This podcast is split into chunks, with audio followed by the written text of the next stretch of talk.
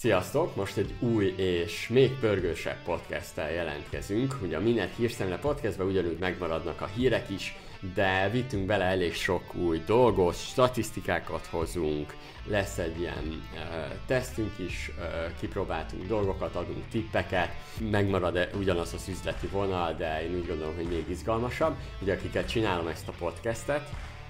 Solya Mester, sziasztok! És Nyíri Donát, sziasztok! Ez mindig váratlanul jön, sziasztok, én pedig Mándor Milán vagyok. És uh, ugye amik, uh, amiket híreket hoztunk, most úgy van, hogy uh, három uh, fő hírt dolgozunk fel, ugye ezzel foglalkozunk. Lesz itt például uh, naptár uh, tisztítás a Shopify-nál, amire én egyébként ránéztem így azért. Akkor lesz egy uh, Gucci jogi ezt gondolom, ú, ezt, ezt, ezt sejtem, hogy mi lesz a projekt. Én hozok egy uh, dancsós hírt még hozzá, saját terméket dobott a piacra, és erről beszélgetünk üzletileg, van egy csomó kérdésem a csapattal, hogy ezt brainstormingoljuk át, valójában csapjunk bele és, és kezdjük a hírekkel, úgyhogy kezdjük Donát a Gucci hírrel, pörgessük. Oké. Okay. 2020-ban kezdte a pályafutását egy Nobuaki Kurakawa nevű japán uh, emberke, hmm. aki, aki mostanra azzal foglalkozik, hogy uh, ilyen paródia márkákat csinál, ha. és ez úgy néz ki, hogy fog egy márka nevet, átalakítja benne a betűket, és úgy néz ki a márkájának, a, minden új márkájának a logója, hogy egy ilyen festék csíka, mint a graffitivel így áthúznád az alsó részét, és csak a teteje látszódik a betűknek. És akkor ez volt az első eredeti ötlete, hogy Cugl néven bejegyeztette ezt a márkát, és ez lett a logó, és hogyha lefújva így meglátod, akkor az agyad automatikusan a legközismertebb dologra asszociál, Gucci-nak olvasod Uh-huh, uh-huh. Uh-huh. És hát ugye ez, ez lett a nagy érdekessége ennek a sztorinak. A japán hivatal mondta neki, hogy oké, okay, be lehet jegyezni, de ugye utána van egy ilyen valami dispute időszak, amikor ezt meg lehet támadni, meg más márkák megnézhetik, hogy ezt elfogadják-e, és hát nyilván a Gucci azonnal megtámadta, és nem nyerték meg az ügyet, ugyanis a japán hatóságok azt mondták végül, az lett a, az eredmény, hogy kellőképpen különbözik a kettő dolog. Uh-huh és aztán azóta lett uh, Guanfi nevű márkája, ami lefedve Chanelnek néz ki, van Azides, ami nyilván Adidas, és épp most is van bejegyzés alatt egy, egy bai fnglaca, ami hogyha áthúzod ezzel a graffiti csíkkal, akkor Balenciaga lesz a végén. Wow. És hát olvastam még, hogy mm, sokak szerint egyébként ez egy tök jó lépés, mert a nagy márkák nagyon túlvédik magukat. Tehát nem értik a viccet, nem lehet a márkákat parodizálni, igen, igen, uh, igen, igen. remixelni, átalakítani, semmit csinálni, mert azonnal mindenkit perelnek, jogi vita, tönkretesznek, jönnek a nagy ügyvédcsapatok, és hát most Japán ebben kicsit akkor így ilyen progresszív irányba lépett, hogy már pedig lehet márkákkal viccelni, meg ilyen szinten parodizálni. Szerintem egyébként ez még jót is tesz a márkának, tehát hogy fura, érdekes lehet ezt megvizsgálni, de én úgy gondolom, hogy nem is biztos, hogy ugyanaz a célcsoport e- eleve a kifigurázott terméknek, meg, meg valahogy ha tényleg értik jól a poént, akkor, akkor szerintem mm, ez egyfajta marketing nekik valójában, magának a Gucci-nak is lehet egyfajta marketing. Én nem gondolom, hogy rossz lenne. Én abszolút úgy érzem, hogy, hogy akár még, még, még pont nézve a Balenciágát, aki, hogy ők, őket sose hallottad arra, hogy hú, most akkor ö, megtiltanák, hogy ilyen trendet csináljál, vagy bármi, hanem értik a viccet, meg valójában ők, ők meg aztán még inkább rámennek arra, hogy, hogy nagyon extravagáns olyan termékeket tegyenek a, ki a polcokra, amit egyébként nem is azért tesznek ki, hogy megvegyék az emberek. Igen szerintem itt van, amit mondtál, hogy egy kicsit túl mereve, merevek ezek a márkák, és valóban, tehát hogy nézzük a védjegy bejelentést, én láttam a logót, teljesen különböző. Tehát, Igen. rá se lehetne mondani. Meg a szabadalmi hivatalnak benne volt az is azt hiszem az érvelésében, hogy a fogyasztók nem hülyék. Hm. Tehát, hogy a fogyasztó meg tudja mondani a különbséget az áthúzott cugl és a Gucci között, még ha hasonlít is, nyilván ez egy ilyen gag, poén, ha, meg ráutalás, igen. de nem Gucci-ként akarják eladni, mert Sőt, a Gucci-nak meg nincs igen. ilyen logója. Sőt, nem is azok a minták, tehát hogy nem is úgy néz ki, mint, mint azért nem, nem annyira lehet a Gucci-nak a, a, a védjegyeit rajta észrevenni. Igen. Szóval ez nem egy, nem egy kínai hamisítvány, vagy igen. nem egy izé, Velencébe sétálsz, és akkor oda jönnek, és akkor vegyél egy, egy Gucci pólót. Ja, Tehát, egyáltalán nem próbálják másolni a Gucci-nak a igen. stílusát, csak, csak a névre utal így ilyen vicces formában. Ügyvédeknek is kell egy kis munka, lehet, hogy, lehet, hogy igen, ezt egy kicsit túlreagálták. Mm. Szerintem tök jó marketing egyébként az eredeti márkának is, ha ebbe beleállna, és akár még kollaborálna is a Gucci a Cugöllel, szerintem a Gucci a végén sokkal pozitívabban jön neki az emberek szemében. Pont azzal, hogy jó fej, emberi, nem hát, az most már gonosz múlt jön eltapossa a kis ember. Most ezt már elrontották, szerintem már, már ez így, már rég nincs így. Nehéz, mit gondolsz, Eszter? Elmondtátok. Neked tetszik a póló? Megvennéd? Hordanád? Nekem tetszik. Um, nem... Akkor hordanám, hogyha tudnám, hogy senki nem érti félre. Szerintem ez, szerintem a, a, aki ezt megveszi, annak is az a jó, hogyha értik a poént és a referenciát, és tudják, hogy te nem, nem kamú pólót hordasz. Um, szerintem, szerintem is ötletes. Um, Pont a, a Hudák TV könyvébe a, a Úristen podozom, ez a címe, és ott, a, ott egyébként ők nagyon írnak erről a jelenségről, hogy, hogy ezekre akár a print on demand is érdemes rámenni, hogy az ilyen feliratos pólókat az emberek szeretik az utcán is hordani. Egyébként pont az ilyen most, amit ők csinálnak, egy ilyen paródia márka, ezt ugye abszolút könnyű print on demand-be mm. megcsinálni. Igen. Tehát, hogy, hogy főleg le is védjegyeztetted a logót, meg minden ilyesmit megcsináltad, hogy meg még inkább érdemes, mert más úgyse tudja megcsinálni. Na, Eszter, mesélj erről a Shopify-ról. Oké. Okay. 2023 a hatékonyságnövelésnek az éve lesz a Shopify-nál, és erről ö, tanúskodik egy olyan lépés, amiről egy pár napja számoltak be külföldi és, ö, és magyar források is, ők egy olyan drasztikus döntést hoztak a cégnél, hogy e, először is örökre eltöröltek minden olyan ismétlődő értekezletet vagy megbeszélést, aminél, amin kettőnél több ember lett volna, vagy amin... Uh-huh megbeszélést, amin kettőnél több ember ö, vesz részt, illetve visszavezettek egy olyan szabályt, hogy szerdánként ö, teljesen tilos meetinget tartani a, a cégben, szerda az ilyen meetingmentes nap, és hogyha ha bármi olyan van, ami 50 főt vagy többet igényel, ilyen all hands meeting, akkor azt csak csütörtökön lehet egy ilyen 6 órás időintervallumban. Na hát ezzel igazából így validálták azt a dolgot, amit szerintem alkalmazottak már nagyon jól tudnak és ismernek, hogy egy csomó olyan meeting van, ami, ami felesleges, ami unalmas, ami időt húz, és ami igazándiból csak elveszi a, a munkavégzéssel tölthető időt a, az emberektől. Úgyhogy ezzel, a, ezzel próbálnak most egy kicsit tudatosabbak lenni, és tényleg a, a munkával tölteni az időt. Azt is mondta a Shopify termékért felelős alelnöke, hogy tisztában vagyunk vagyunk vele, hogy senki nem azért jött a Shopify-hoz dolgozni, hogy értekezleteken üljön.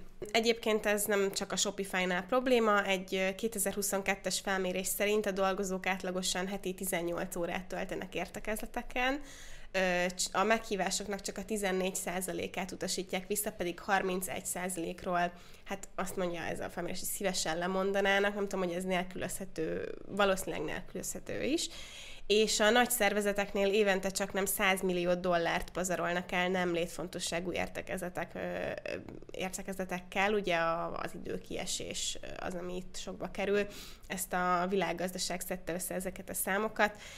Ráadásul az is, arról is fontos beszélnünk, majd meg még más témába visszajön, hogy a, az értelmetlen meetingek egyébként a munkavállalói elkötelezettséget is rontják, és a, hogyha valaki nem elégedett a munkahelyével, akkor a felmondási szándékot növelheti benne, hogyha húzzák az idejét.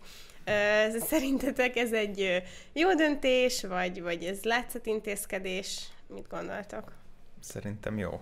Én egyetértek azzal, hogy az ilyen nagy cégeknél nagyon könnyű belefutni egy ilyen meeting spirálba, vagy nem tudom, hogy én nem tudom, hogy hogy jutnak ide a multik, de majdnem minden multi erről nyilatkozik az utóbbi pár évben, hogy túl sok a meeting, megmértük, tényleg felesleges a fele, és nem is csak az ilyen cikkekből látom, hanem való életben. Ugye sok, sok ilyen meetinges hírnél meséltem már, hogy azért barátnőmnek a munkaideje nagy része az, hogy meetingeken vannak. Mondjuk 5 órán keresztül dolgozik valamit egyedül, vagy ilyen van-on-van meetingben valakivel, de akkor ténylegesen dolgoznak, tehát az oké. Okay.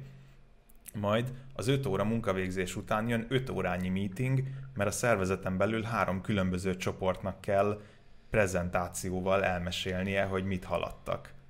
Na most De ez, közben nem tudsz haladni, ez mert miha, nem... Ez miha nem időégetés, hát, hogy 5 óra munkára jut 5 óra elmagyarázása annak, amit dolgoztál. Igen, ez, ez egy, egy belső, egy belső blogba meg lehetne oldani, úgyhogy valahogy ráveszed Igen. azért, hogy olvassák, tehát hogy valahogy visszakérdezed, vagy tesztelni kell, vagy ilyesmi.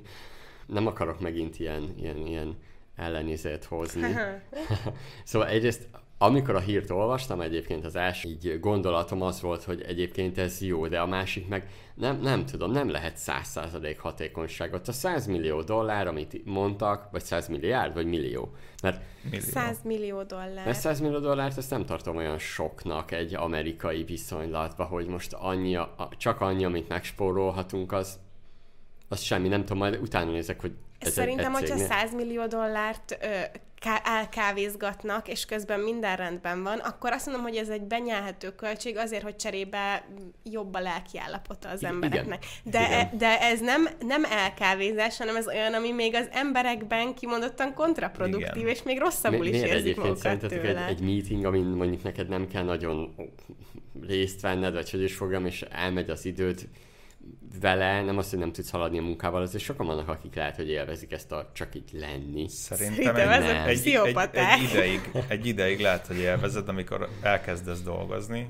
Mondjuk, mit tudom én, 22 évesen, mikor az első helyemen elkezdtem dolgozni egy nagy cégnél, akkor én tökre élveztem, hogy oh, de jó, most is megy el a munkaidő egy meetinggel. Ez Értem. tartott fél évig, aztán meg akartam ölni magam, hogy úristen, már megint ahelyett, hogy dolgoznánk, egy meetingen ülünk. Igen, mert te közben tudod, hogy van feladatod, amivel tudnál haladni. Ha van feladatod, Plusz igen. általában, most ezt így anekdotális, mert nem dolgoztam ilyen helyen, de úgy gondolom, hogy általában olyan dolgokról megy a, a beszéd, ami egyébként megoldható egy e-maillel, és akkor meg már bosszant, hogy Igen. miért nem tudnak ezek az emberek értelmesebben, egyértelműben kommunikálni. Bosszantó egy ponton, és szerintem azért vezetnek a felesleges meetingek munkavállalói elégedetlenséghez. Tehát ha ki is veszed belőle azt, hogy most mennyit lehet megspórolni, már csak azért megéri kigyomlálni a felesleges meetingeket, hogy az embereid jobban érezzék magukat. Jó, de valószínűleg akkor az is benne lehet, hogy nem csak hogy a meetingekkel van baj, hanem a projektek, amiken dolgoznak. Mert most néztem, tízezer ember dolgozik a Shopify-nál, több mint valószínű, hogy azért is vannak felesleges körök, mert nézzük az első részt azt, hogy túl sok projekten dolgoznak. Ez az egyik. A másik, Lehet. hogy, hogy az információkat nem kapják meg egyszerre, tehát hogy, hogy valószínűleg, bár használnak produktivitási appokat, vagy használnak ilyen, inkább úgy fogalmazunk, projektmenedzsment appokat, ez azt jelenti, hogy Trello, meg mm. ilyesmi, ugye bárhogy nézzük, az alapfelvetés az lenne, hogyha használunk egy Trello-t, egy ClickUp-ot, egy, egy Asana-t, vagy bármit a projektjeinkhez, ugye az a lényege, hogy mindenki a, azon, aki a projekten dolgozik, azonnal tudja, hogy hol áll a projekt, mind dolgozunk éppen, ki mit csinál éppen, és ha nekem fel kell vennem a fonalat a projekttel és az én munkámmal kapcsolatban, akkor én azonnal tudom de ugye itt jön az, hogy általában ezeket a projekteket nem vezetjük, nagyon sokszor a TikTokon jön szembe velem olyan ilyen humoros videó, hogy ugye a, a csapat bár elvégezte a feladatokat, meg a taskot, de nem rögzíti be a, a rendszer vezért a projektmenedzsmenten dolgozó embereket, meglepődik a projektmenedzser, hogy ha-hol, de nem is haladtunk a projekte. Uh-huh. Tehát itt azt mondom nektek, hogy lehet, hogy a probléma egyik gyökerét kéne még megnézni, de egyébként az teljesen jó, hogy így letisztítják, mert akkor így olyan, mint egy kicsit újra felépítenék. Csak akkor megint ugyanod, ugyanoda jutunk. Tehát, hogy három év múlva ugyanígy sok meeting lesz, Mondjuk azért azt a, a szerdai napon nem lehet, azt már bekorlátozták. De ha jól értem, akkor most nem csak kitöröltek minden ö, olyan ismétlődő értekezletet, ami, ami kettőnél több embert vesz igénybe, hanem úgy a megfogalmazás az számomra azt jelentette, hogy mostantól nem is lehet ilyet csinálni. Tehát, hogyha te összehív, összehívsz egy ö, ismétlődő heti rendszerességűt, azon csak ketten lehettek. Ez tök jó. Nekem ez az egész egy kicsit ilyen ilyen két, két oldalú, hogy nem, nem tud száz százalékban mindent egyszerűen jól csinálni egy cégbe, és mennek ki kukába idők, ezt bele kell kalkulálni. Mm, de akkor nem is törekszünk. De csökkenteni De, lehet. de, de, de, de, de, de, törek, persze, törekedjünk rá, csak hogy, hogy azért nekem a 100 millió dollár az olyan kevésnek tűnik, de majd megnézem, hogy cégenként vagy, vagy így, így unblock Amerikára vonatkozik, mert Nem, azt írja, hogy a nagy szervezetek évente. Ú, akkor per cég, nem? Uh-huh. Ú, az akkor úgy már sok, jó, úgy már oké. Okay. Tehát, hogyha 100 milliót elbasznak, így mondhatom, akkor, akkor uh, annak van tovább gyűrűző hatása, tehát hogy az még csak a, ez csak még a közvetlen.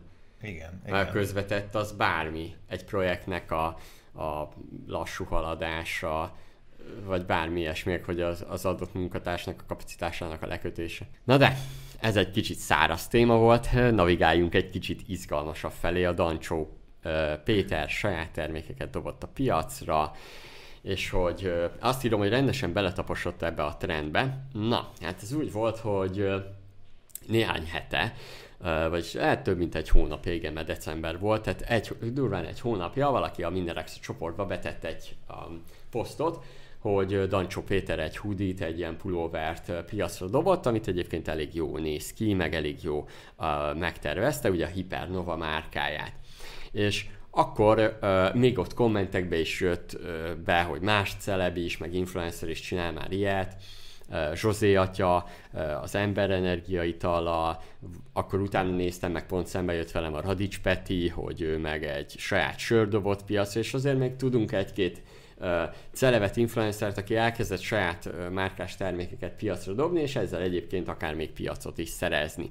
Amiért én fel is hoztam a témát, a mindenen is külön cikkben, meg Facebook posztban, minden, hogy ugye a 2021-es üzleti ötletek közül az egyikbe pontosan beletalált ez a trend, méghozzá abba, hogy valójában az, hogy az influencer belevág egy ilyenbe, valószínűleg kelleni fog neki egy olyan, aki akár ezt a márkát menedzseli, vagy pedig akár egy bérgyártóra, egy háttérüzemeltetőre, aki a webshopot csinálja.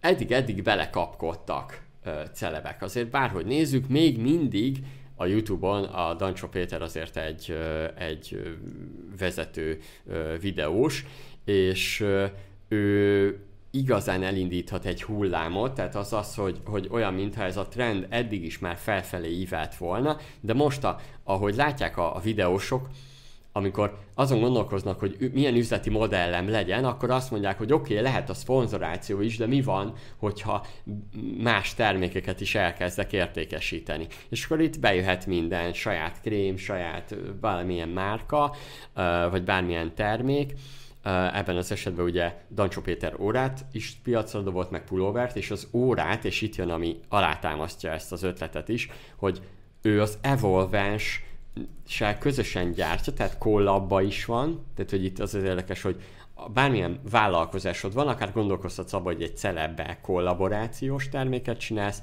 de ebben az esetben nézhetjük azt is, hogy valójában az Evolvens egy bérgyártó is egyben, tehát ő legyártja ö, magát ezt az órát, ugye a, a, ami 150 ezer forintba kerül, meg egy pulóver ez 50 ezer a Dancsónál, és tehát ezt a, ezt a trendbe valójában egy exp- exponenciális növekedési szakaszba rúgta át most én úgy gondolom, hogy a Dancsó pont azért, mert a többiek is látják ezt a mintát, Na, és akkor végig, végét, végéhez is érek a, a monológomnak, mert tehát Dancsó vitt vele egy, most én úgy gondolom, hogy egy nagyobb lendületet. YouTube-ra feltette a pulóvert, YouTube-ra feltette az órát. Oké, okay.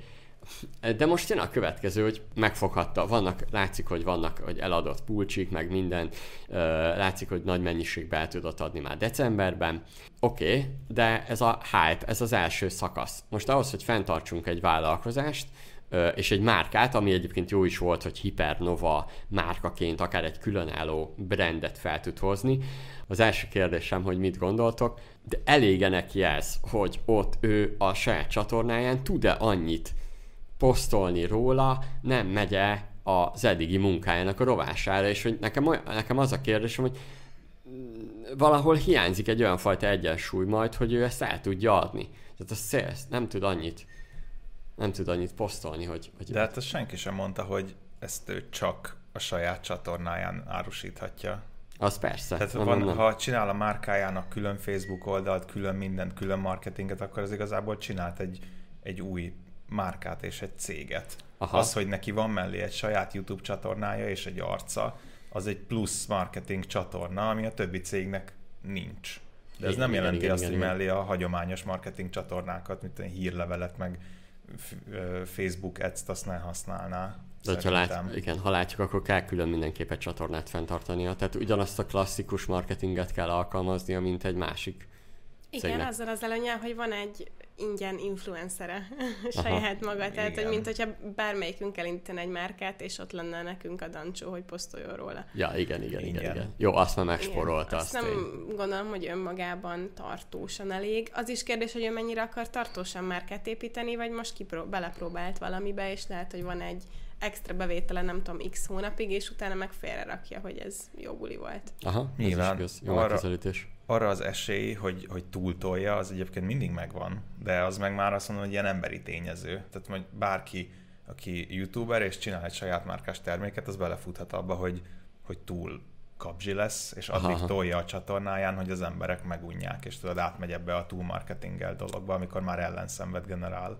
Ne- nehéz is egyébként, mert most azt mondom, hogy Zsozé atya az energiai talált aránylag jó oda tudja ide-oda tenni, tehát hogy ez egy kicsit könnyebb termék meg, meg, meg ott, ja. ott mondjuk meg kellett oldaniuk, hogy elégszer vegyék, tehát hogy egy, egy, egy italnál nehéz egy italt nehéz online eladni, de azt írták is kommentbe, azt hiszem akik valahogy a projektben benne vannak, a Minden Extra Shopiba írták, hogy azért magát a logisztikát, azt, hogy boltokba elérhető legyen az energiaital, a, mm. a, tehát például ők csak akkor tudták azt sikerre vinni, hiába egy online biznisz, most online nem fogsz venni egy karton zsozé, ha vagy ember energiaitalt, inkább igen, ember. Mert kis, kis értékű cucc.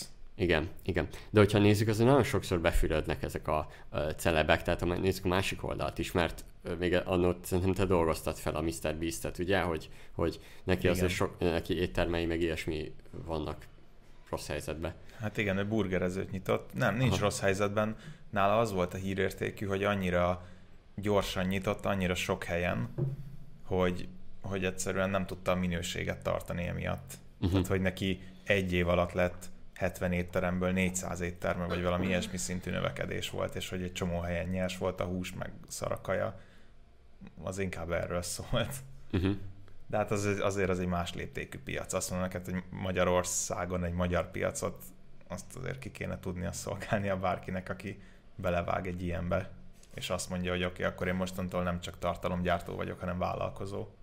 Szerintem már ezeknek a legnagyobb influencereknek van akkora közössége, hogy kvázi a szart is el tudják adni, de csak egyszer. Szóval szerintem, hogyha hmm. külföldi példát nézünk, és azt, hogy talán ez a trend majd bejön hozzánk is, azért befutcsolt néhány celeb ilyen sminkmárkával, parfümmárkával, stb., mert azt gondolták, hogy elég rárakni az arcukat, meg a nevüket adni hozzá, és Igen. nem volt elég. És például a, most a Harry Stylesnak volt ilyen körömlakja, amit igen, rohadt sokan megrendeltek, mert a, mert a nevéhez kapcsolódik, és mert szeretik, de utána az a név az nem volt elég, hogy utána ne rakják fel a, a csalódott videókat, hogy mennyire ö, szétfolyva érkezett meg a dobozban. Úgyhogy az, hogy igen, egy eladást azért szerintem elég könnyű generálni ekkora költőbázissal, az nem jelenti azt, hogy nem várják el a minőséget a vásárlóid, főleg, hogyha azt szeretnéd, hogy újra vásároljanak. És még arra akartam reagálni, hogy influencer meg youtuber nem visz viszi a túlzásba a marketinget. Szerintem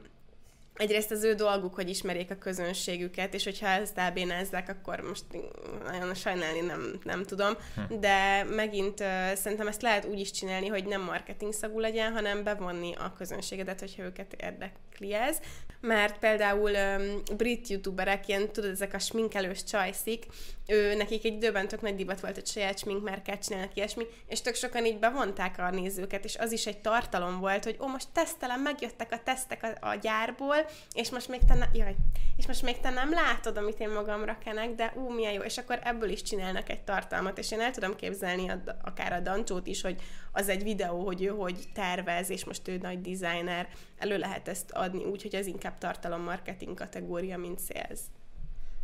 Én is a minőségről akartam még beszélni, hogy mm, igen, egyébként ezek a termékek lehetnek tök jók, meg azt mondom, hogy így a piacnak uh, hasznosak, meg a fogyasztóknak is hasznosak, hogyha mögé teszik a minőséget.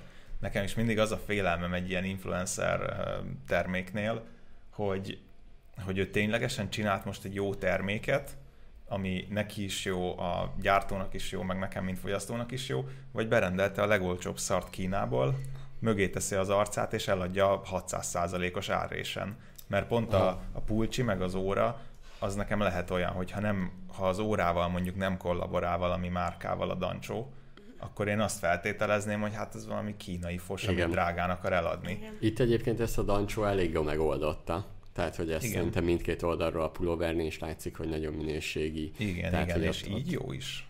Igen. Az biztos, hogy az meg is ölte egy kicsit az állését, ha nézzük most az üzletileg, mert hiába nézzük az 50 ezres pulcsit, egyébként nézve az anyagát, meg mennyi minden belekerül, máshol is egy ilyen hasonló kaliberi húdi ugyanúgy 30-40 ezer forintba kerül, szóval, hogy... Igen, de ott vannak a 4000 forintos egy pár zoknik is a, ugyanezen brand alatt. Igen, Lehet, igen, hogy igen, az onnan ja. behozza Azon jön a haszon. Árést, igen. igen. És mit gondoltok arról, hogy azért öm, más az, én, én is tapasztaltam az elmúlt időszakban, hogy más az, amikor ö, én ajánlok egy terméket, az sokkal könnyebben megy egyébként, és jobban veszik az emberek, mint a sajátomat eladni.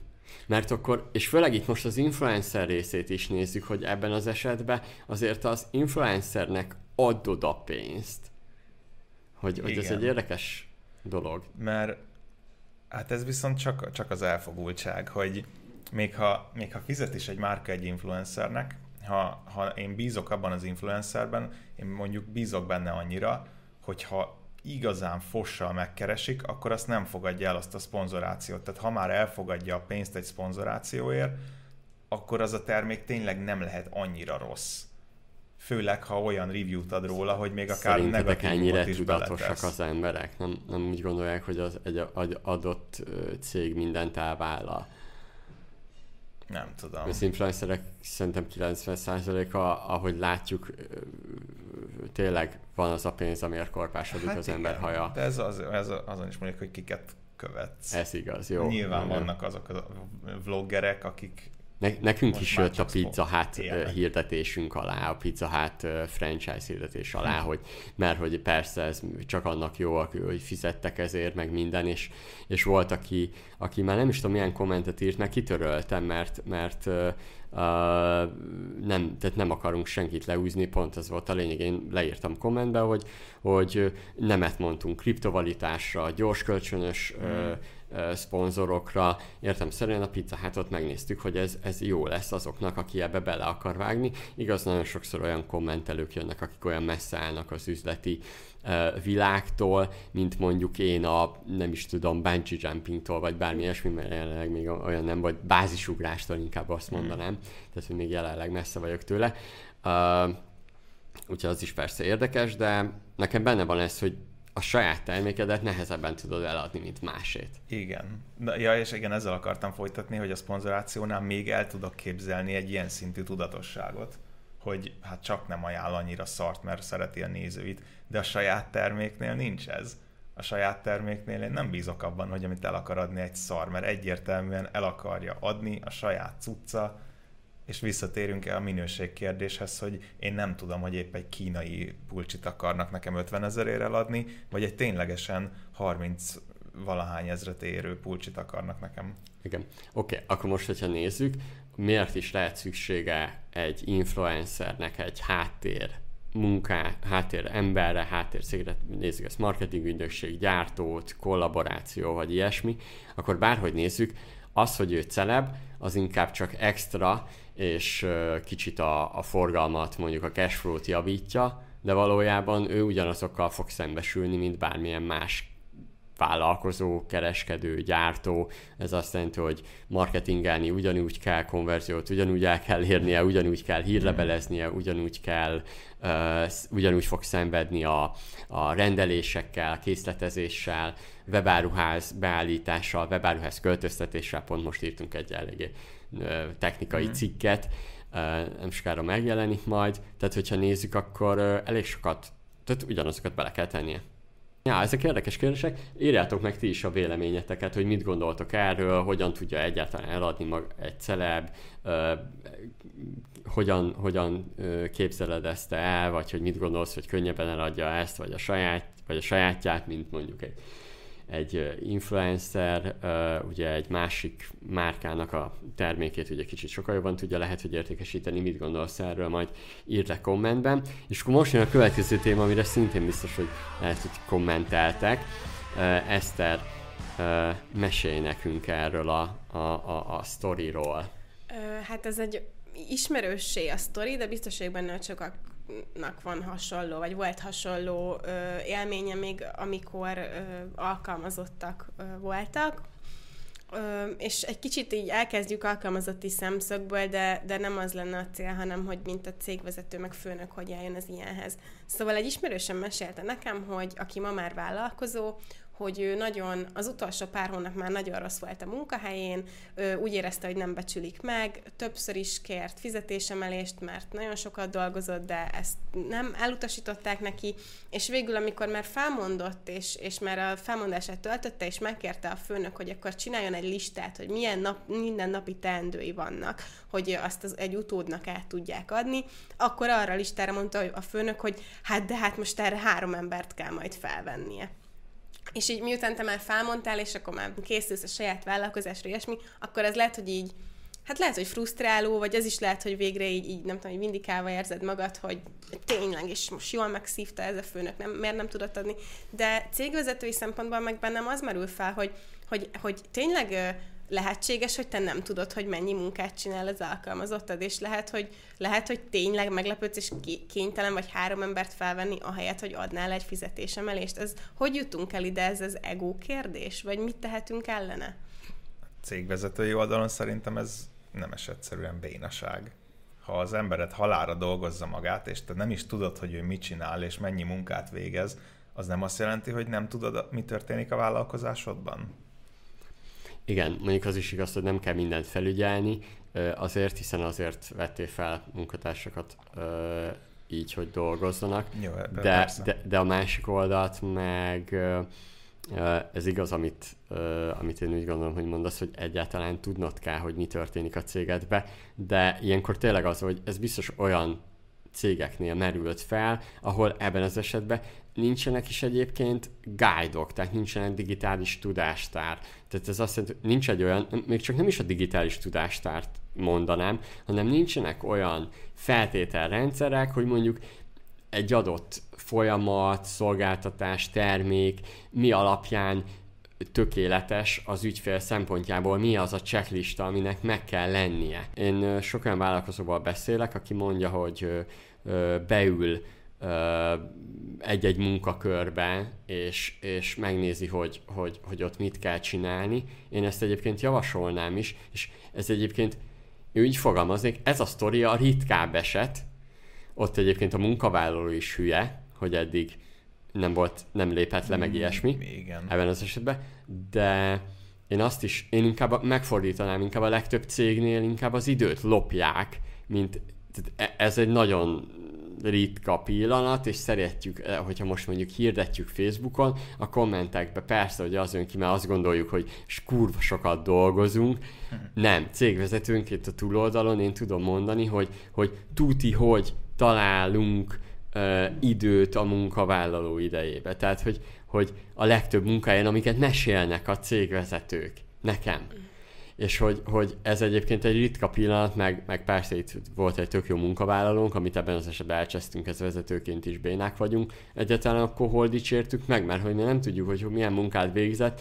A vezetői visszajelzések biztos, hogy nem is voltak, hiányoztak, Igen. hiszen nem tudjuk, hogy ő mit csinált, nem tudtuk még meg dicsérni se, nem hogy lecseszni részben egyetértek a victim blaming hogy, hogy ez, egy, ez valószínűleg egy hosszú folyamat volt, amikor a munkavállalónak a cég fejlődésével együtt jöttek be újabb és újabb folyamatok, meg feladatok a, a napi rutinjába, meg a munkakörébe, és az ő hibája is, hogy, hogy valahogy ez idáig eszkalálódott, vagy Aha. hogy ez nem derült ki eddig. De mit tudsz mondani egy olyan főnöknek, aki nem tudatos ebben, aki, akit nem érdekel, hogy legyen guide, aki, aki ne, tehát hogy azért nem mindenki van ezen a top minden vállalkozó szinten, és hallgatja a podcastet, és építi a cégkultúrát. Szerintem örüljünk, hogy vannak ilyenek, le tudjuk őket nyomni, és ke- én ezt ki tudom jelenteni, kellenek a szarcégek. Ez lesz a minden. Amúgy jó, igen, ke- kellenek. De most nem is a guide gond, vagy nem is a guide gondolj, hanem hogy ha, ha most neked megvannak a feladataid, uh-huh. és holnap bejön Milán, és azt mondja, hogy figyelj Eszter, lesz egy új dolgunk, uh-huh. ez neked azt jelenti, hogy napi fixen kettő óra munka plusz. Uh-huh. Akkor te nem mondod azt, hogy de Milán nekem nincs plusz kettő óra a napjaimban, amit ha átcsoportosítom a feladataimat, se fér bele. Hát jó, és erre mit mondasz? Vagy azt mondja Milán, hogy mindegy csináld, és mondjuk az első hét után már meg vagy csúszva kettő taszkal, uh-huh. egy ponton ki kell jönni annak, Igen, hogy nem, nem tudom amúgy, hogy mit van, én nem tudnám ezt elképzelni, hogy úgy adok feladatot, hogy tudom, hogy erre nincsen ideje uh-huh. Eszternek.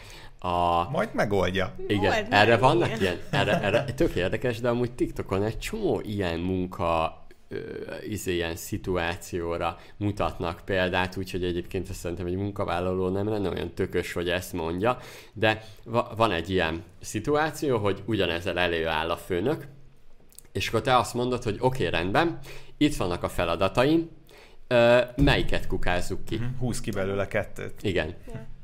Ja, jó. Az, am, amúgy az egy tök jó, az egy tök jó válasz, visszaválasz. Ezt hogy csinálják meg TikTokon, ez tök jó téma. Ja, Mondjad. Nem mondta ezt, nem mondjad. Azt akartam mondani, hogy jó, oké, nem, te, fogadjuk el, hogy az átlag munkavállaló nem ilyen, hanem van a nap, naplopó, van az átlag, van a lepke, oké. Viszont attól, hogy valaki lepke, az még egy valós dolog, mondjuk egy multikörnyezetben, hogy nem kap annyit, amennyit szeretne, máshol kap többet, felmond, elmegy. Azt a helyet be kell tölteni, és a következő ember már magasabb fizetésért fog oda menni, mint, amennyi, mint amennyiért elment az átlag dolgozónk. Jön is mindjárt a heti statisztika. Pontosan, ez egy jó átkötés is lehet a Donát blokkjába. De akkor ha ez egy elfogadott tény és statisztika, akkor hol van a, a HRS-ben, vagy a, vagy a főnökben, vagy a, a menedzserben az a gondolkodás, hogy adok neki 20 ezer forint béremelést, mert ha elmegy, akkor többe kerül nekem Szerintem én, a helyet. én ezt így egy mondatba vagy egy gondolatba el tudom intézni. Általában a cégvezetők annyira vakon vannak a szervezet fejlesztéssel, hogy többet foglak, és ezt most tudom mondani, biztos én is ugyanígy elkövetem ezeket a hibákat, csak mondjuk nem annyira. Sokkal többet foglalkozunk azzal, hogy mondjuk én bejövök hétfőn, és én magam letörlöm az asztalt, meg minden ilyesmiket megcsinálok, többet piszkálgatom akár a meket, vagy bármilyen más eszközöket foglalkoztam, hogy itt az eszközpark egyre jobb legyen, mint úgy, tehát, hogy sokkal többet foglalkozunk más erőforrással, mint a munkavállalókkal. Egy picit én az is igaz, hogy megfoghatatlan, picit pszichológusnak is kell lenned, picit nem tudom minek is, és ez sok cégvezető nem vállalja be. De hát ezt nem kell, ez nem kell, ez nem szervezetfejlesztés még szerintem, ez motek, hogyha ő kimegy, akkor a következőnek nagyobb bért kell ajánlanom, plusz még van a professional, ja. amit elköltök, plusz még a HRS-nek az ideje, ez ez a meglévőnek a megbecsülése, okay, hogy igen. újjal te rosszabbul ebben, jársz. Ebben igazatok van, és most ezzel a lendülettel menjünk át. Ugye most úgy van, egy fontos technikai információ, és majd remélem itt majd Donát rak bele, a Donát vágja a hírszemre podcastet, és remélem rak be majd a szekció közötti részt, tehát most egy olyan újdonságban vagytok éppen a hírszemlébe, hogy vannak ilyen ö, új dolgok, méghozzá az egyik ez egy ilyen ti kérdeztétek blokk, amiben most voltunk, ez minden extra story, vagy mi hozunk egy sztorit, de a lényeg az, hogy itt a Youtube-on is adtatok fel kérdést minden extrába is, vagy beküldhettek nekünk, amivel foglalkozunk, és kiválasztunk egyet és foglalkozunk. Van egy heti statisztika, ezzel jön majd most Donát, illetve van egy olyan, hogy hú, ez jó ötlet, csináljuk. Ez, a, ez, ez, ez egy ilyen tök jó kis blokk, amiben azt mondjuk, hogy hú, ezt érdemes kipróbálni üzletileg. Illetve van egy, egy negyedik plusz egy blokkunk, ez pedig az, hogy mi leteszteljük helyetted a dolgokat, ne pazarold az idődet, és legalább tudunk ajánlásokat adni eszközökre, funkciókra, könyvekre, vagy bármi ilyesmi, ami vállalkozóként segíthet téged. És akkor most járunk ott, Donát, heti statisztikát te hoztad heti statisztika. Hát ugye a végén a kérdés, amit fel akartam tenni, azt szinte átbeszéltük, de hát még egy nagyon jó alátámasztása lesz ennek a munkahely váltás jelenségnek. A Hustle hírlevelébe jött egy ilyen blokk, hogy, hogy megéri jobhoppernek lenni. Ugye a jelenlegi inflációs környezetben felfelé mennek a bérek, és hát ezért nyilván elindultak a cégen belüli fizetésemelések is, de ezt akarták összehasonlítani azzal, hogy megéri-e várni a, a munkahelyeden maradva, a fizetésemelésért könyörögve azt, hogy meg is kapd, vagy tényleg megéri-e váltani inkább, és csináltak egy elég jó, azt hiszem 2005-ig megy vissza a statisztika, ilyen három hónapos mozgó átlaggal. Az egyik érdekes info az volt benne, hogy egy felmérés szerint 10-ből 4 munkavállaló gond nélkül céget váltana egy 10%-os emelésért. Úgyhogy akkor a KKV tulajoknak az első levonható tanulság, hogy 10%-ot, ha valaki megad nekik, aki nem te vagy, az embereid 40%-a gond nélkül ott hagyna téged. És hát a fluktuációval jobban, jóval többet fogsz bukni szerintem, mint az a 10%. A másik pedig ugye ez az érdekesség, hogy te munkavállalói oldalon tényleg úgy tűnik megéri. 2010 óta, vagy 11-ben, mikor véget ért a válság, azóta ugye a job switchers nagyobb fizetésemelést tudott kiharcolni, viszont most az utóbbi egy évben brutálisan elvált a két ág egymástól. Aha. Tehát ha megnézitek, 6% látom, alatt látom. van uh-huh. Mhm. 6% alatt van a jobstayernek a, a béremelkedése, és 8% fölött 8% körül van a, a munkahelyváltóknak. De, de ez pont nem azzal magyarázható, azzal a sztorival, amit Eszter az előbb mondott. Tehát, hogy pont azzal magyarázható ez, hogy hogy aki ugye vált, az már egy olyan munkakört fog betölteni, ahol az előzőleg valaki de, de. elment, és akkor már, emiatt... Igen, ott már megjelent a, a kereslet Aha. és a szűkös kínálat. Tehát amikor megürül a helyed, akkor jössz rá arra, hogy idézőjelben muszáj felzárkóznod a piaci bérekhez, mert amikor mindenki nettó 400-ért jelentkezik, akkor te hiába akarsz csak 350-et adni azért a munkáért, nem fogsz tudni. De az előző munkavállalódat, aki meg már felmondott, őt hülyének nézted, hogy miért akar fizetésemelést. És hát akkor ilyenkor jössz rá, hogy muszáj megadni. Csak ez, ez tényleg rossz. Ez a cégeknek, ez a statisztika, ezek az adatok, ezek elégetett pénzt jelentenek. Oké, de végtelenségig se tudod emelni a munkavállaló bérét. Tehát, hogy nagyon, nagyon nagyon, hogy is mondjam, Ingoványos talaj. Igen, meg cégvezetőként, igen, tehát cégvezetőként, cégvezetőként szerintem brutál nehéz helyzetbe vagy.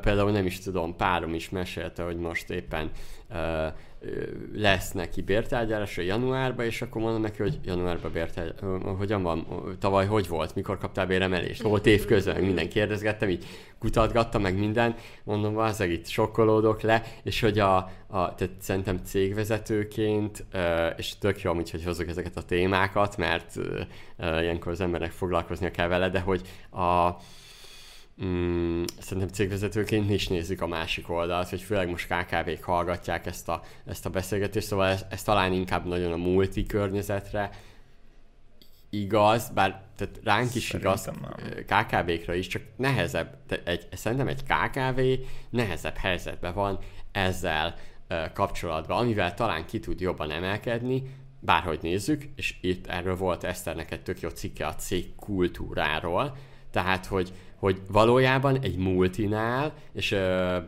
sok, szoktál ilyen multi sztorikat ö, mesélni ö, egyik ismerősödről, és hogy ott ö, ott nekem, én azért szoktam kérdezgetni, mert nekem annyira más az, hogy pú, egyik állásból megy át a másikból, hogy nekem ez tök furcsa ez, a, ez az egész, és hogy, hogy ott teljesen máshogy működik, én úgy gondolom. Tehát egy KKV-nál vagy na, ott teljesen máshogy működik, mert nincs akkor a cégkultúra, amire ki akarok lyukadni.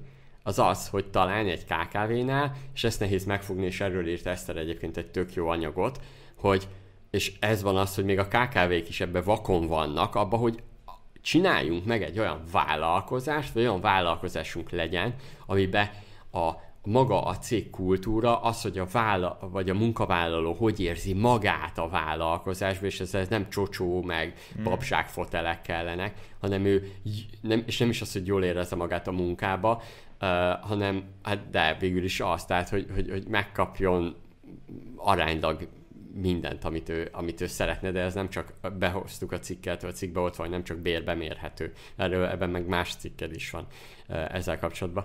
Úgyhogy szerintem, ja, itt változtatni kell, és most lezártam a monológot, mit gondoltak erről? De szerinted a, ki, a KKV-k pont, hogy ebben a tudatos cégkultúra alakításban tudnak a, mert jó, a multik rugalmatlanabbak, nehezebb tudatosan alakítani, de közben a multik is egy csomó olyan pluszt be Aha. tudnak hozni pont a pénzük miatt. De a családiasságot nem tudják. Figyeljetek, voltunk a, a egyik ilyen hár konferencián.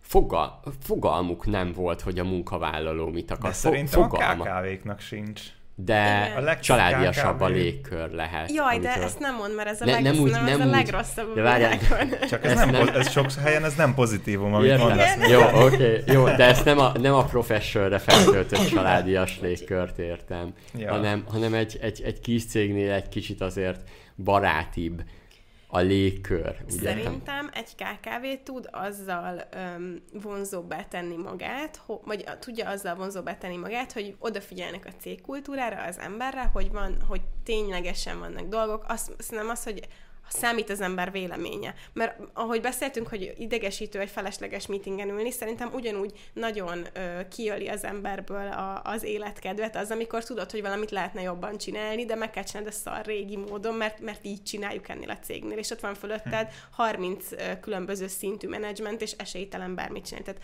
már az, hogy számít, amit, számítanak az ötleteid, meg tudod valósítani, amit kitalálsz, ezek, ezek olyan dolgok, amiket valóban lehet, és beleszámít a bérbe, és ott Igen. tart a 10 10% emeléssel de, de szerintem szemben. és erről majd posztot kell csinálni, hogy itt a legnagyobb gát viszont már a cégvezetőnél az ego. Tehát egyik oldalon a multinál a, az akadálya a szintek, hogy tök Igen. sok szint van feletted, egy KKV-nál, meg az, hogy egyáltalán bevond a munkavállalókat, vagy bármit hozhassanak saját döntéseket, saját projektek, vagy számítson a véleményed, változtassatok egy folyamatot. Na, ott egyrészt ugye tudni kell, hogy a folyamat hogy néz ki, de a másik, hogy, hogy ott meg a, a vállalkozónak az egója az akadály, és én sok Igen. vállalkozóval beszéltem, volt itt olyan a milliárdos forgalmú ö, cég volt itt ilyen egészségügyi ö, témába, a lényeg, hogy, hogy ott, ott, ott az egész projektet, a vállalkozást, a weboldalt, az online marketinget, az eladásokat, de még, még, még a terméket is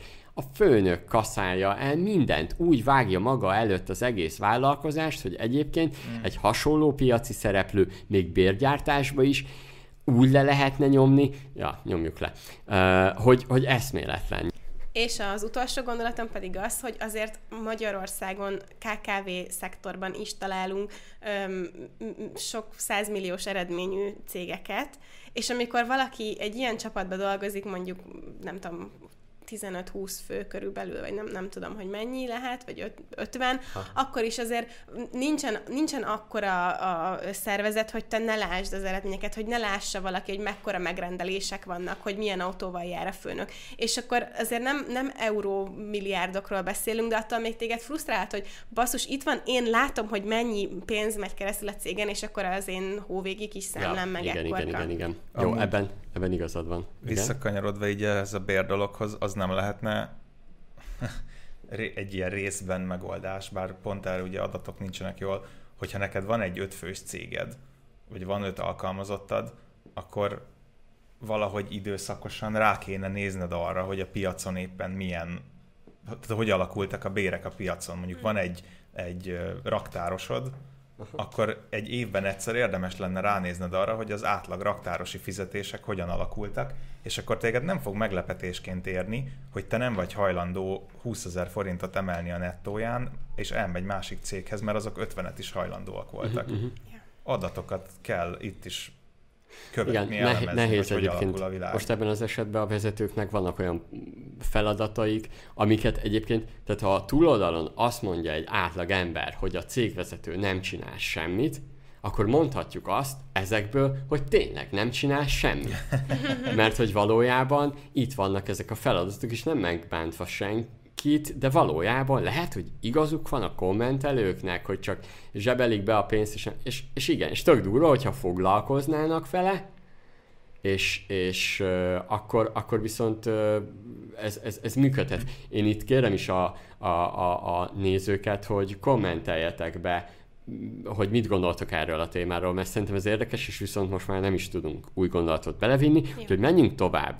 Na hát a következő uh, szekció, ez a hú, ez jó ötlet, csináljuk, uh, méghozzá ezek ilyen vállalkozóknak szól ilyen kicsi extra tippek, trükkök, amiket érdemes alkalmazni. A lényege az, hogy uh, menjél be ilyen, nem is tudom ezt minek hívjuk majd egyébként, de a lényeg, hogy próbálj úgy ismereteket meríteni, és ez kicsit ez pihenés is, hogy bemész egy könyvesboltba, és a következő technikát alkalmazod.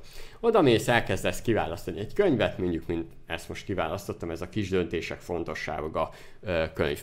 Kiválasztasz egy könyvet, vagy akár persze többet is, de a lényeg, hogy ott is maradsz, és ott maradsz, és 20-30 percet eltöltesz, és az eredménye az lesz, hogy a könyvet majdnem, hogy tudod, hogy miről szól, és egyébként azt kelti úgy fel a kíváncsiságodat, hogyha elviszed ezt haza, akkor két hét vagy egy hét alatt kiolvasod, sőt egy hét alatt egyébként ki lehet olvasni, a következő technikát alkalmazod. Egyrészt megkeresed a tartalom jegyzékét, és elkezded megnézni, hogy milyen fejezetekből állnak. Mondjuk erre tudom azt mondani, hogy a könyvek felébe nagyon rossz ilyen fejezet címeket adnak, úgyhogy sok, sokat abból még nem vonsz le. Utána elkezdesz belelapozni, megnézed, hogy hogy áll össze, beleolvasol egy kicsit, itt az a lényege ennek a trükknek, hogy ez egyébként tanulásba is segít, az agyad elkezd kíváncsi lenni. Tehát, hogy zavarja az agyadat, hogy nem tudod, mi volt előtte, meg hogy mi következik, ezért lelkesen fogod tovább lapozni, és a lényeg az, hogy nagy részt el kell jutnod 20 perc alatt addig, hogy az egész könyvet átlapozod, beolvasol 5-6 helyre, és képzeljétek el, hogy nagyban tudni fogod, hogy miről szól a könyv, kb. mire számíthatsz, egyébként is ugye a legtöbb, főleg üzleti könyv ilyen két-három mondatba összefoglalható, vagy egy A4-es lapon, tehát, hogy tök durva, hogy ezt így felméred, és most mi is ezt fogjuk csinálni. Tehát átmegyünk a, a, egy könyvesboltba, és kiválasztunk mindenki egy-egy könyvet, és kipróbáljuk, hogy 20 perc alatt mennyire fogunk mondjuk előtte ebédelünk egyet, mert nekem is megkorgott a gyomrom, de szerintem Eszternek is. is, igen. Na hát, izgalmasá tettük ezt a hú, ez jó ötlet, csináljuk uh, részt, blokkot, elmentünk a, a könyvesboltba, tehát akkor megcsináltuk azt, hogy belenéztünk könyvekbe, én konkrétan egyébként háromba, háromba végül a megvalósítási modell, 41 megvalósítási modell lesz választottam. Ez most úgy, úgy, úgy érzem, hogy ha ebbe belelapozgatok, még olvasgatom, akkor tud egyébként segíteni egy kicsit a produktivitásomba. Egy coaching könyvet néztem még ezen kívül, azt majd pont a videóban benne is lesz. A, rájöttem, ez most nem fog segíteni, elmerülhetnék a coachingba, de nagyon érdekes, hogy nálam mi a tanácsadás, és, és nagyon, én úgy látom, hogy nagyon messze állok a coachingtól, de ezt jó lenne majd tudatosítani az ügyfelekkel szemben is, fejlődni akarok ezen a piacon, csak még keresem a, a lehetőséget. Na és akkor elolvastam a coaching könyvet egyébként, és eldöntöttem, hogy nekem az a könyv nem kell most jelenleg. Több könyvet is néztem, volt valamilyen 40 kommunikációs modell, de az nem, az végül úgy voltam vele, hogy hogy túl a tények vannak és nem tippek, ebbe viszont vannak tippek. Ez ilyen produktivitási könyv egyébként, nekem tök jó működött, a könyvet tudom miről szól, tudom, hogy segít nekem. Na, de nálatok, mi hogy, hogy, hogy tapasztaltátok ezeket? Jó, kezdem én. Én elég uh, ilyen impulzusvásárló vagyok általában könyvek uh, területén, vagy hogyha vagy ajánlás után, vagy pedig ha megtetszik a borítója, akkor ez nekem elég, elég szokott lenni. Úgyhogy egy kicsit így furcsa volt ennyire elmélyülni benne, a, és tényleg egy fél órát legalább ott ültünk, és lapozgattunk, és ilyesmi, de, de ahogy már mondtam nektek is, hogy sétáltunk visszafele, szerintem tök jó volt. Én azt nem érzem még, hogy így bármit el tudtam volna vinni egy könyvből, csak ez alap alapján, viszont az tény, hogy volt, ami először nagyon tetszett, és aztán visszaraktam, mert utána mégis felszínesnek éreztem, meg volt, amit úgy éreztem, hogy nem arról szól, mint én gondoltam a fülsz, fülszöveg alapján, úgyhogy így a választásba segített, hogy olyan legyen, ami szerintem hasznos lesz nekem. Egyébként a bullshitmentes vezetést választottam Milán segítségével, és a másik pedig, hogy nagyon meghozta hozzá a kedvemet az, hogy belenéztem és láttam már címszavakat, szóval az, hogy az agyunk kíváncsi a, mi volt előtte, meg utána az teljesen valid, és, és most én is tök kíváncsi lettem, hogy a, az egészet elolvassam, ne csak a főcímszavakat. Uh-huh, uh-huh. Nekem is hasonló a, a tapasztalatom, mint Eszternek, hogy ennyire gyorsan információt kinyerni, tehát most így visszamondani a könyvekből nem tudnék, én egyébként négyet néztem meg, viszont arra nagyon jó volt a módszer, hogy nem, hogy nem csak a könyvnek a, ugye a hátulja alapján döntött, döntöttem, mint ahogy én sokszor általában szoktam. És hát igen, én is belefutottam abba, hogy amikor elkezdtem egy elsőre nagyon jónak tűnő könyvet átlapozgatni, meg belenézni, vagy akár elolvastam egy-egy bekezdést, vagy egy fél oldalt, akkor átjött az, az, az írói stílus, meg hogy úgy mit is akar a könyv átadni, és volt egy olyan storytelling könyv, ami nagyon jónak tűnt a tartalomjegyzék alapján, és aztán annyira olyan semmit mondóan milyen frázisokat puffogtatva Aha. írt, hogy, hogy ez egyáltalán nem tetszett meg végül. Hm. Aztán uh, találtam egy nagyon jó könyvet az ilyen menedzsment és stratégiaalkotásról, de azt végül én azért nem lapozgattam sokáig, mert úgy éreztem, hogy nagyon alapszintre lépítkezik. Ezt mondtam is Milánnak, hogy ez olyan embereknek íródott, akik valószínűleg uh, így közgazdaságtannal nem igazán találkoztak, és végül ez a radikális bizonytalanság volt az, ami megtetszett. Ennek még így annyira az üzleti vonatkozását nem, nem találtam meg, viszont nagyon érdekesen arról szól, hogy, hogy vannak jelen az életben a, a kockázatok, a bizonytalanság, a valószínűségszámítás, mi ezek között a különbség. Úgyhogy szerintem biztos, hogy egy vállalkozói fejjel is lesz benne hasznos dolog, hogy hogyan tervezzük a cégünknek az életét, mikor mm. jöhet egy válság. Pont most ebben a furcsa háborús, inflációs időszakban amúgy is érdemes ilyeneken gondolkodni szerintem. Szuper. Na, mindenkinek javaslom, próbálja ki. Tehát bemész egy könyvesboltba, egy-két könyvet kiválasztasz, és tényleg átlapozod, tényleg megnézed a tartalomjegyzéket. Nagyon fontos, olvas bele mélyen, 5, legalább 5-10 oldalba, de egyébként még többe is. Nagyon érdekes, ahogy, ahogy egyre jobban fel tudod fedezni, át is látod, hogy miről szól az a könyv, tényleg el tudod dönteni kell neked, hogy segít neked. Meg a másik egyébként valójában ott van a könyv freebe, ad egy kis plusz dolgot, löketet, motivációt, tehát még abba is segíthet hogy egy kicsit, nem tudom, kizökkentsen a munkából, úgyhogy hogy pozitív irányba. Bocsi, ez a jó az üzleti könyvek, hogy bele tudsz olvasni az elejébe, közepébe, végébe, mert nincs benne spoiler, tehát egy kriminél mondjuk ezt nem Igen. tudod megcsinálni. Igen. Ja, persze. Igen. De, de itt tök jó. Mi most üzleti könyvekről beszélünk, igen, tehát azért üzleti podcast. Na oké, szuper. Na hát nézzük a következő blokkot.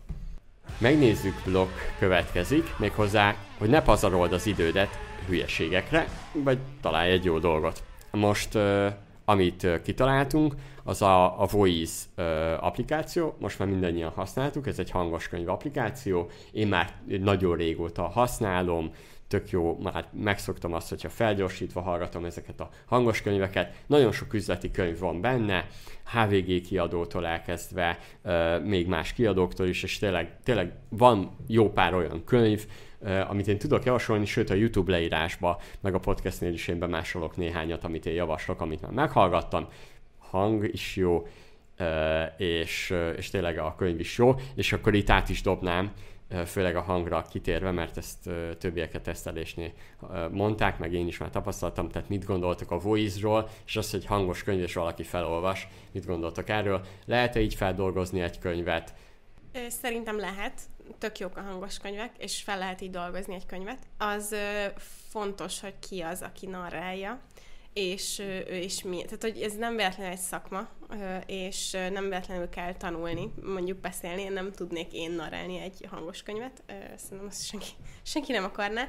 És én is, ahogy hallgattam, mert több könyvbe belehallgattam, van, amit végig is, azt vettem észre, hogy nagyon sokat számít az a hangszíne, a stílusa a felolvasónak, mert uh, valakire nagyon jól tudok figyelni, ugyanúgy egy podcastre is tudok figyelni, valakire meg konkrétan olyan a háttérben, hogy én, hogy többször így megrázom magam, hogy most koncentrálnom kell rá, mert egy kicsit mint egy ilyen, ilyen fehér zajgép a háttérben. Tehát, hogy van, van aki konkrétan, kétszer végighallgattam ugyanezt a könyvet, és úgy hatott rám, hogy mindenfele jártak a gondolataim, csak azon a könyvön nem, egy uh-huh. mondatot nem tudnék visszaidézni. Úgyhogy szerintem ö, jó ötlet ö, úgy hallgatni, hogy ö, akár megvan egy fizikai formában, vagy egy elbukon, és akkor tudod követni, amit hallasz, vagy, vagy közben aktívan figyelni és jegyzetelni. Nekem nem sikerült mindent úgy hallgatnom, hogy mint egy podcastet berakok a háttérben, és akkor eltakarítok közben mondjuk. vagy elkómázok a vonaton. Viszont szerintem tök praktikus, és azért kipróbálni mindenképp megéri, mert tök jó kis hack. Hát igen, ugye az a nehéz benne, és ezt még annó podcastbe, amikor, tehát podcastbe erre, arra érted szerintem te, hogy az klasszikus podcast, hogy ketten beszélnek, vagy hárman, tehát többen.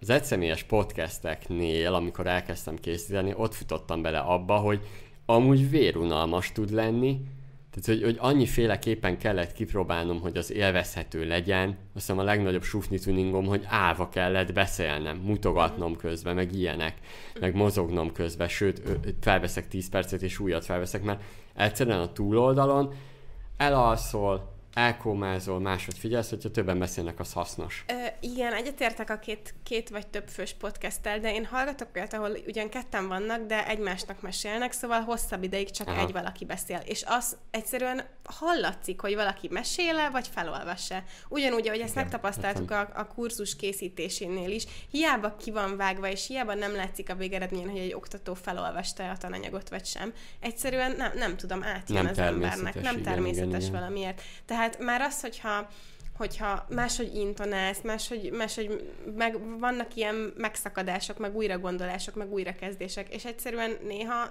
nagyon érződik, hogy valaki csak felolvas. Aha, Donát? Mm, egyetértek, a narráció minősége szerintem nem függ attól, hogy hány fő adja azt elő. Aha. Az ténylegesen a narráció minősége az egy teljesen ettől független dolog, és igen, hogyha úgy van valami elmondva, amit mondtál is, hogy felállsz és magyarázol, és a hallatszódik a hangodon, hogy te átéléssel és dinamikusan mondod, az tök más lesz, mint most, amit mi, én elkezdtem hallgatni könyvet, és érdekel a könyv, de szinte élvezhetetlen a narráció minősége miatt, mert hogy a narrátor minden egyes mondatot ugyanazzal a hangszínnel olvas fel neked. és ez idegesít. Értem. Jó, azért neked eleve tapasztalatod is van ebbe a tízesista uh, miatt. A, ami engem uh, érdekelne, hogy ti gyorsítással hallgatjátok? Mert ugye van benne, van benne egy ilyen, én először elvetettem, aztán rájöttem, hogy amúgy nem hülyeség egy hármas gyorsítással. Egyrészt gyorsabban, gyorsabb több könyvet fel tudok dolgozni. Én egy nyolcig felmentem, de, de azért egy nyolc az már sok. Az agyad azért érzi, de de ott a narrátort istól is függ. Hát én az üzleti könyvet, amit azért hallgatok, hogy jöjjön át az info, azon nekem kell egy gyorsítani, Aha. mert a sima felolvasás az lassú. De érdekes, hogy Poirot regénynél, ahol úgy elmélyedsz benne, és tudod, a sztoriért hallgatod, és várod, hogy mi történik, meg mese, meg fordulat, ott, ott egyáltalán nem igénylem azt, hogy gyors legyen. Mert nem azért hallgatom, hogy gyors legyen, és információt kapjak. Uh-huh. Én még nem gyorsítottam fel, azt hittem, hogy akkor még jobban elvesztem majd a fonalat, de lehet, hogy ez jó ötlet. Nem, egy, először kezdesz egy-egyesen, de rájössz egyébként, hogy ez nagyon lass, vagy hát az nem változik, egy-kettes. És ilyen, hát, satsz per kb. Ilyen, ilyen fél óra se kell megszokod, Aha és akkor utána egy hármas, és, és az, az elején fura szerintem, amikor bekapcsolod. Ja, aztán hozzászokok, és idegesít majd, hogy az élő embereket nem tudom felgyorsítani. Ezt a, igen. A, ezt a a Pataki Albert egy interjúban mondta, ő, ő volt olyan is, hogy kettőig is felment, és hogy, hogy ez, ez, ez neki milyen jó volt, és hogy valójában az ő mesélte, és utána rákeresem, és tényleg az agyunk átáll. Simán feldolgozza a gyorsítottat. Tehát, hogy, hogy, hogy és el is raktározza. És ez tényleg, mert én, én ilyen egy-három és egy három és egy öt, attól függ, hogy mennyire akarom mm. azt a mhm. könyvet gyorsan feldolgozni, egy három és egy öt között szoktam hallgatni, működik, tehát hogy, hogy a könyvre emlékszem, sőt így még újra is tudom hallgatni igazából, ha, úgyhogy... Ami engem még érdekelne, igen. így a véleményetek, hogy én, én eddig nem voltam se ilyen hangos könyv, se podcast hallgató, és én ezzel a voice is belefutottam ugyanabba a problémába, hogy nem teljesen látom a létjogosultságát egyetlen egy szempontból, hogy nekem mindenki azt meséli, hogy ezek a podcastek, meg hangos könyvek azért nagyon jók, mert hogyha még csinálsz valami monoton taskot, közben tudod hallgatni. De én ezek szerint aránylag kevés ilyen monoton taskot csinálok, mert majdnem akárhányszor bekapcsolom, rájövök arra, hogy nem tudok rá odafigyelni. Ha viszont, ha viszont minden mást félre rakok, hogy csak hallgassam és befogadjam az infót, akkor meg olvashatnék is, mert Igen. akkor már nem kivált, meg nem plusz.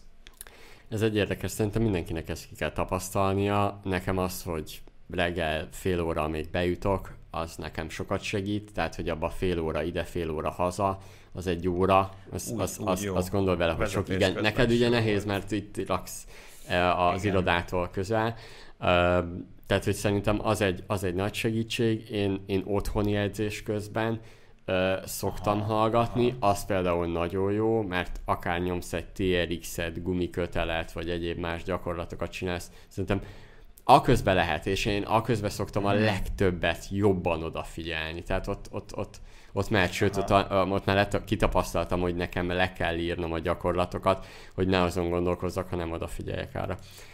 Um, más, én porszívózás közben is tudok. Tehát, hogy, hogy Igen. is jó. tehát, igen. hogy igen, ahogy a párom mondaná, az a jó, ha azt figyelte meg, ha podcastet hallgatok, tovább porszívózok, igen, mert ugye még, még tart az az anyag, akkor már mondom, Mhm. már végig meg, tehát akkor még alaposabb tud az ember lenni, de szerintem azt meg kell, meg kell találnia az embernek erre az időt. Én is mindig meglepődök, amikor mondják az emberek meg, hogy mennyi podcastet, meg minden podcastet meghallgatnak, mikor, hol, hogyan csinálják, segítsenek már, hogy én is annyit meg tudjak hallgatni mástól.